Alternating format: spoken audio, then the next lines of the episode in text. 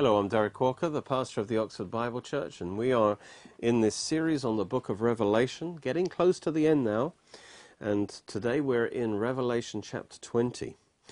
Last time we saw the second coming of Christ in Revelation 19, and then Revelation 20 describes Jesus now establishing his kingdom on earth and this kingdom will last for a thousand years. How do we know that? Well, because Revelation 20 tells us six times that uh, uh, it's going to be for a thousand years, and uh, that's why it's called the millennium. And uh, and so, if, if Revelation 20 says it six times, I think it means what it says. It will be a thousand years. And actually, because a day with the Lord is a thousand years, the blueprint of history is the creation week, and there's the six days, and then the seventh day of rest after which all our weeks are modelled. And this is a picture of human history of 6,000 years of man, but on the final day is the day of the Lord, when uh, the, the day of rest, of rest. And so this thousand years is that seventh day of history where the earth enters into her rest. After the second coming of Christ, there'll be a 40 day interval before the official start of the Messianic kingdom. And this time is necessary for all the preparations for the, for the millennial kingdom. Uh, and that includes the wedding, su- the wedding feast. And there's a number of resurrections and judgments of men and angels, and everything that goes with the establishment of a new government system in the millennium. You know, appointments to positions of authority, instructions by Christ to his leaders as to how this is going to be, be run. And also, there are many geographical, uh, structural changes to be made in Israel and probably across the world. The whole earth is going to be restored to be like the Garden of Eden. And also, there'll be a new temple that, built, described at the end of the book of Ezekiel. And uh, it's interesting that in the original um, run of the 70th week of Daniel, after the resurrection, there were 40 days when Jesus appeared to his disciples to instruct them and prepare them for the next stage. And in the same way, in the rerun of Daniel's 70th week, there will be this 40 day interval during which uh, Christ will prepare his leaders for the coming that uh, is going to happen for, for the new administration. Well, an interval between the second coming and the official start of the kingdom is uh, evident from Daniel chapter 12. It says, From the time the daily sacrifice is taken away and the abomination of desolation set up, that's at mid tribulation, there will be 1,290 days, and, and then after that is the second coming. And then it says, Blessed is he who waits and comes to the end of 1,335 days. So this is talking about um, some extra time uh, afterwards. During this time, Christ will choose the citizens of his new kingdom. That's the sheep rather than the goats. And so there will be the judgment and removal of all the unbelievers from the earth. That's the goats. And, and so those who make it alive to the end of those final 40 days of um, of the 1,335 days are called the blessed by Daniel. Because these remaining believers are truly blessed to enter and inherit the millennium. And we read that very words in uh, Jesus, by Jesus in Matthew 25. He said, Then the king will say to those on the right hand, that's the sheep, the believers, Come, you blessed of my Father, inherit the kingdom prepared for you from the foundation of the world. And so they, they inherit that promised kingdom. And they'll have a wonderful time during those thousand years. Uh, the period of the desecration of the temple is 1,000 290 days, and that's from when the, the abomination is set up. And this must end on the day that Jesus returns. But there are still another 45 days to account for in the reckoning of 1,335 days. Uh, and um, the start of the 1,335 days, because it's the total time period of Daniel 12, it must start on the day when Daniel 12 begins, which is when Antichrist invades Israel at mid tribulation and kills the two witnesses.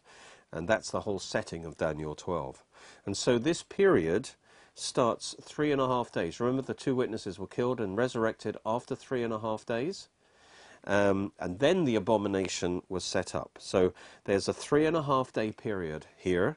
Then the abomination is set up, and then you have the 1,290 days.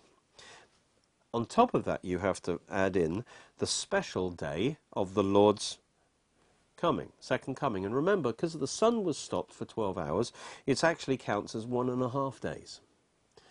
Um, because the sun was stopped for 12 hours when Jesus returned. And so the three and a half days and the one and a half days makes five days. And that's five days of the 45, and that leaves the 40 days to run at the end. And so this leaves 40 days from the second coming until the millennium starts. Thus, the 1,335 days consists of three and a half days before the abomination, then the 1,290 days of the Great Tribulation, then the one and a half days, as it were, of the second coming, and then the 40 days of preparation for the millennium. During these 40 days, there are various judgments, as well as the Antichrist and, and his armies being killed, and all the believers, all the unbelieving goats being removed from the earth, so that only the sheep, the believers, remain to possess the kingdom. This is also the time, in this interval, for Satan, his angels, and his demons to be removed from the earth. And they will be bound and thrown into the, into the abyss, into the bottomless pit, for a thousand years. Well, Revelation uh, 20 says this Then I saw an angel coming down from heaven, holding the key of the abyss and the great chain in his hand, and he laid hold of the dragon, the serpent of old, the devil and Satan, and bound him for a thousand years. Satan will be bound in the abyss, and he threw him into the abyss and shut it and sealed it over him, so that he would not deceive the nations any longer till the thousand years were completed. But after these things he must be released for a short time. So again, already we see the thousand years being marked out. Notice it only takes one angel to bind uh, Satan and throw him into the abyss, probably Michael the archangel. This is actually the fourth fall of Satan from the earth's surface to the abyss under the earth. The first fall was from heaven to the earth's atmosphere. The, the second fall of Satan was at the cross when he, was, uh, he lost his, his authority. Um, the third fall of Satan happens at mid tribulation when he's cast down to the earth's surface. The fourth fall of Satan is this one, where he's thrown into the abyss under the earth. The fifth fall is when he's taken out of that and thrown into the lake of fire at the end of the thousand years. He will only be thrown in the lake of fire after the thousand years. We'll see that later in Revelation 20. That's his fifth and final fall, since the lake of fire is his final everlasting habitation. Revelation 20 only mentions Satan is bound. But it follows that all his angels will be also at this time. And Isaiah 24 makes that clear that all the fallen angels and demons will suffer the same fate of being thrown in the pit. It says, It shall come to pass in that day that the Lord will punish on high the host of exalted ones, that's the fallen angels, and on the earth the kings of the earth, that's, that's men. They will be gathered together as prisoners are gathered in the pit, and will be shut up in the prison. That's unbelieving men in Hades, fallen angels also, in prison in Hades under the earth. And it says that after many days, that's after a thousand years, they will be punished. In other words, after a thousand years, they will stand before the judge, who will then release them into their final everlasting punishment in the lake of fire. So this uh, is this pit is just a holding prison until the time of their final punishment in the lake of fire a thousand years later. So in the millennium, Satan and his angels will not be active on the earth. There'll be no demonic deception or spiritual interference, and the knowledge of the glory of the Lord will cover the earth. It's going to be wonderful. As a result of this removal of the satanic powers, Isaiah 25 says he will swallow up the covering. There's a covering of darkness over the earth right now, which is over all peoples, even the veil. It's a veil of deception which is stretched over all nations. This will be removed, and it will be a totally open heaven. And this shows again that now, while we can bind and restrain the satanic powers over the world system, we cannot remove them from their position. This will only be done by Christ himself, you know, when he returns. It's interesting that when Jesus came, the demons knew that Jesus was their judge, and they were afraid that he had come to punish them by throwing them into the pit, into the place of torment. They were afraid that Jesus would destroy them. They, that's why they begged them, What have I got to do with you, Jesus, Son of the Most High God? I implore you by God, you do not torment me. And then another verse says, Have you come to torment us before the time? So it seems that they knew it wasn't yet the time for this to happen. But when this time is up, all the demons will be thrown into the pit. And in Luke 8:31 it says that they begged him, these demons begged him that they would not command them to go into the abyss. So they knew their destiny was going to go into this pit. And so they asked Jesus not to throw them in there. And when he cast them out, of course, the pigs went into the sea, which is actually a symbol of the abyss. The, the word means the deep. Um, and so it was a symbolic prophecy that he will actually cast them into the deep, into the abyss, at in due time. Well, another event that takes place at this time is the resurrection of the tribulation martyrs and the Old Testament saints. Uh, they, and once they're resurrected, like as with us, they will stand before the judgment seat of Christ and receive their eternal reward.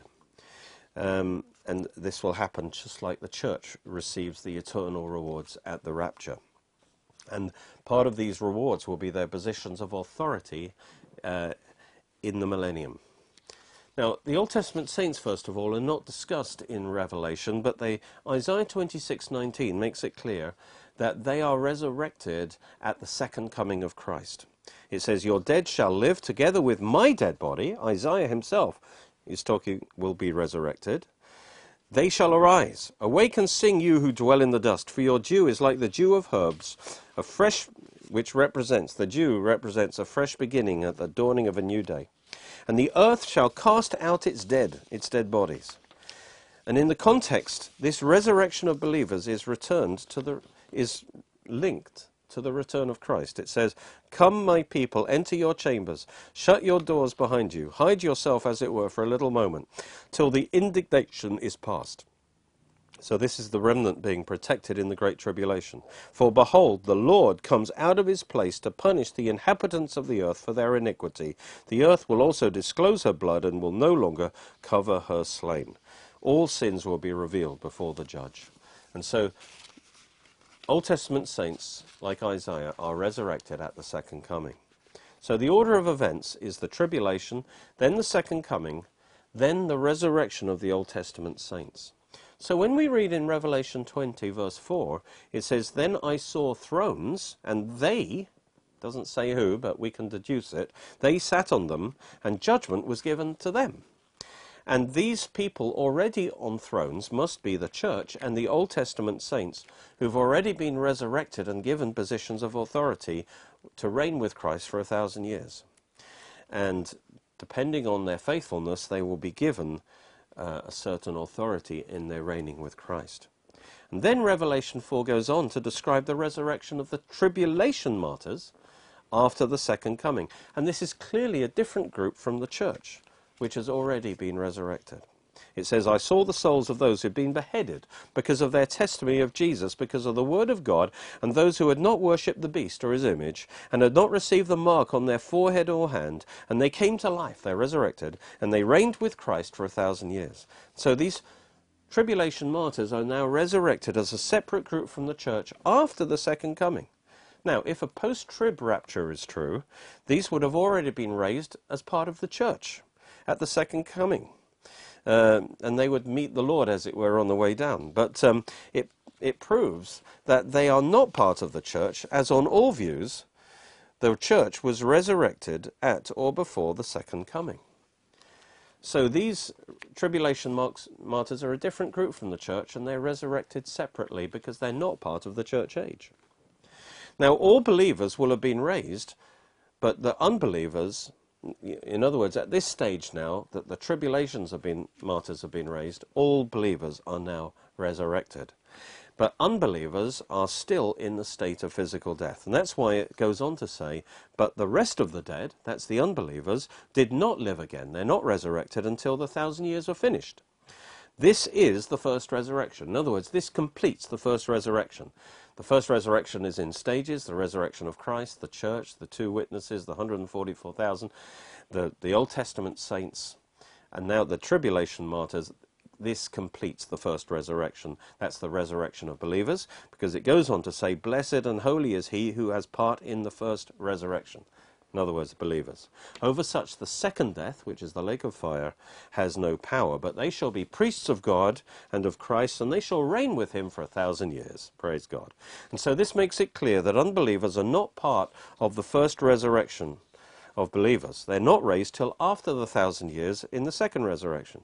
So during the millennium, only unbelievers are in a state of death, their spirits are in Hades. All unbelievers will now be resurrected and they'll be reigning with Christ in the kingdom as his bride. The bride will be the queen who reigns alongside the king. And meanwhile, Satan and his angels are removed from the earth. And our home will be the New Jerusalem in heaven, but our work will be on earth to rule and reign. But with our resurrection bodies, it's no problem commuting between heaven and earth. Hallelujah. Well, the Bible says that all men will be resurrected, but not all at the same time. There are two fundamental resurrections, two groups the resurrection of righteous to eternal life, and the resurrection of the wicked to eternal condemnation. And so there are two, fundamentally, two resurrections, and it's Revelation 20 that tells us that these two resurrections are separated by a thousand years. And it clearly identifies the first resurrection as believers. They're resurrected before the thousand years, but the rest, unbelievers, are resurrected after the thousand years. That is the second resurrection. And so the resurrections at the second coming complete the first resurrection, the believers. So now, what about those who, who are born in the millennium? Well, no believers will die in the millennium because Christ will remove the curse of sickness from the earth. Only, the only ones who die will be unbelievers who are die by capital punishment uh, if they rebel against Christ.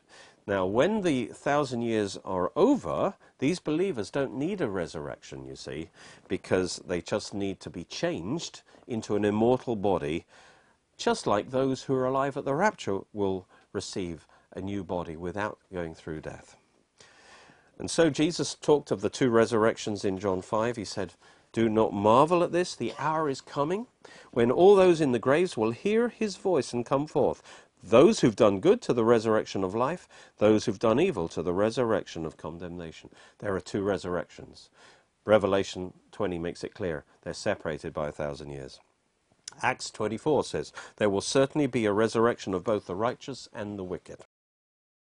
And so after death is a private judgment, actually, that where it's determined which way you'll go, your eternal state and destiny. And then after your resurrection, that is a public judgment that will determine your degree of reward if you're a believer or your degree of punishment if you are an unbeliever. Those in the first resurrection avoid the second death, which is the lake of fire, and they'll be judged for rewards and given the, their measure of glory. Those in the second resurrection are judged and sent to the second death the lake of fire. God's resurrection program is actually summarized in 1 Corinthians 15, and it gives the breakdown of the first resurrection first, and then the second resurrection. It's in stages. It says, each in his own order. And this word is the military word for rank or troop. In other words, there's a military procession of resurrections. The men are divided into different troops, all will be raised, but in one troop after another. Different companies. Now is Christ is risen from the dead and has become the firstfruits of those who've fallen asleep. For since by man came death, by man also came the resurrection from the dead. As in Adam all die, even so in Christ. All shall be made alive, but each one in his own order, in his own company. So first we have Christ the firstfruits, and that includes all those who are raised with Christ at his, uh, Matthew 27 talks about this, at his resurrection as part of the first fruits offering. Then he says, afterwards, those who are Christ at his coming, and this covers all the rest of believers at the, at the rapture, at the, uh, mid tribulation, the two witnesses and the 144,000, and then the Old Testament saints and the tribulation martyrs at his second coming. And then finally it says, Then comes the end. And this is the end of time, after the thousand years, when all the unbelievers will be raised in the second resurrection. And at that point, death will be completely defeated because everyone will be resurrected. And he says, Then comes the end when he delivers the kingdom to God the Father and he puts an end to all rule and authority and power, for he must reign till he's put all enemies under his feet. The last enemy that will be destroyed is death. And now death is destroyed, and now we enter the eternal state. So believers in the millennium will not die, but at the end of the millennium they will receive a changed, glorified body. Well, during the 40 days, Jesus will also restore the earth. Uh, in the tribulation, he'll resculpture Israel. He'll remove the curse to what it was like before the fall in the Garden of Eden. He'll, he will regenerate the earth. Um, it's called the regeneration, actually, uh, the restoration of the earth, restored to what it was like before the fall. Great geographical changes will be made so that the glory of God shining from Jerusalem will, will be seen everywhere. For instance, it says, Make straight in the desert a highway, every valley shall be exalted, every mountain and hill brought low, the crooked places made straight, the rough places smooth, so that the glory of the Lord shall be revealed, and all flesh will see it together. Um, we've in Zechariah 14 it describes some changes that in Israel that there will be a large valley created through the Mount of Olives, so that waters will flow um, to the east and west seas, from Dead Sea and Mediterranean. It says, Then the Lord will fight against those nations as he fights in the day of battles. His feet will stand on the Mount of Olives, and it will be split in two from east to west, making a very large valley. Half will go to the north, half to the south. And then in that day it will be that living waters will flow out of Jerusalem to the eastern sea, the Dead Sea, and to the western sea, the Mediterranean. In summer and winter it will occur, and the Lord will be king over all the earth. And in Ezekiel 47, we see this river flowing out of the, um, the temple, um, bringing the Dead Sea to life. And uh, again, dramatically, it says in verse 10 that he changes the whole region around Jerusalem into a plain. And, and then raises Jerusalem into a high mountain, a high plateau top mountain with Jerusalem on top. And it says, All the land will be turned into a plain from Geba to Rimmon, south of Jerusalem. Jerusalem will be raised up and inhabited in her place. The people will dwell in it, and no longer will there be utter destruction, but Jerusalem safely inhabited. So all the land sinks, becoming a plain, and Mount Zion is raised up high. And this mountain, with Jerusalem and the temple on the top, will become the center of the world government during the millennium, and the center of the worship. And Jerusalem and Israel will be, um, Jerusalem and the temple will be visible from everywhere in Israel. Uh, and so the, the landscape will completely be changed. And this river then will flow out from this elevated city. There'll be waterfalls down this mountain, and it will then flow into the Mediterranean and Dead Seas to water the land. And Israel will be restored to be the most beautiful and fertile place on earth. The mountain of the Lord's house will be the tallest of the mountains, the center of world government and worship. Isaiah says, It will come to pass in the latter days that the mountain of the Lord's house shall be established on the top of the mountains and be exalted above the hills, and all nations will flow to it. Many people will come and say, Let us go up to the mountain of the Lord, to the house of the God of Jacob. He will teach us his ways, and we will walk in his paths. For out of Zion will go forth the law. The law of the kingdom will, will, will center of government will be from this mountain and the word of the Lord from Jerusalem. He will judge between the nations and rebuke many people. They will beat their swords into plowshares and their spears into pruning hooks. Nation will not up, lift up sword against nation, nor neither shall they learn war any more. It will be a time of perfect peace under the rulership of, of the Lord Jesus. Jerusalem will be the world capital, and a thousand years of peace and prosperity and spiritual uh, glory will be there because Satan is removed from the earth. Jesus will rule from Jerusalem, from the uh, throne of David. On this mountain will be the temple and Jerusalem and Christ's throne. And Ezekiel 40 talks about this. In the visions of God, he took me into the land of Israel and set me on a very high mountain, and on it toward the south was something like the structure of a city. That's Jerusalem on top of this mountain. In the heart of this city, on the central high point of this 50 mile square plateau mountain, can you imagine, will be the millennial temple described in great detail at the end of Ezekiel, with a river flowing out of it cascading down the mountain in beautiful waterfalls, watering the land, just like the Garden of Eden. Joel talks about this. He says, The mountains will drip with new wine, the hills will flow with milk, and all the brooks of Judah will be flooded with water. A fountain shall flow from the house of the Lord and water the valley of acacias. So the land of Israel will also be greatly enlarged from its present size, and Israel will therefore occupy all the land that God promised to Abraham, Isaac, and Jacob.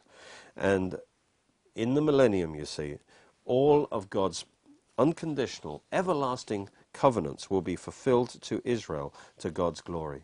And so the Old Testament prophets gave great detail about this wonderful time called the millennium, the Messianic age. The Revelation 20 doesn't need to add much more detail because it's already there in the prophets. But Revelation 20 does tell us the key missing information from the prophets, which is it will last a thousand years. He also confirms that Satan and his angels will be removed from the surface of the earth into the abyss. It's going to be one of the most glorious times of history. My series on the book of Revelation, which goes right from the beginning all the way through to the end, verse by verse, is, was actually 29 messages in all of half an hour. And we've had requests that uh, people can have the whole series together. So we've put these series on seven DVDs, and you'll get all 29 episodes on seven DVDs, and it will be £70 and you will have all of those teachings together on that DVD series, which you can use to, to show in, in home groups and in different contexts. So let me encourage you to get the whole series. Thank you for watching. You can watch more of our teachings on our Oxford Bible Church Roku channel and Derek Walker YouTube channel.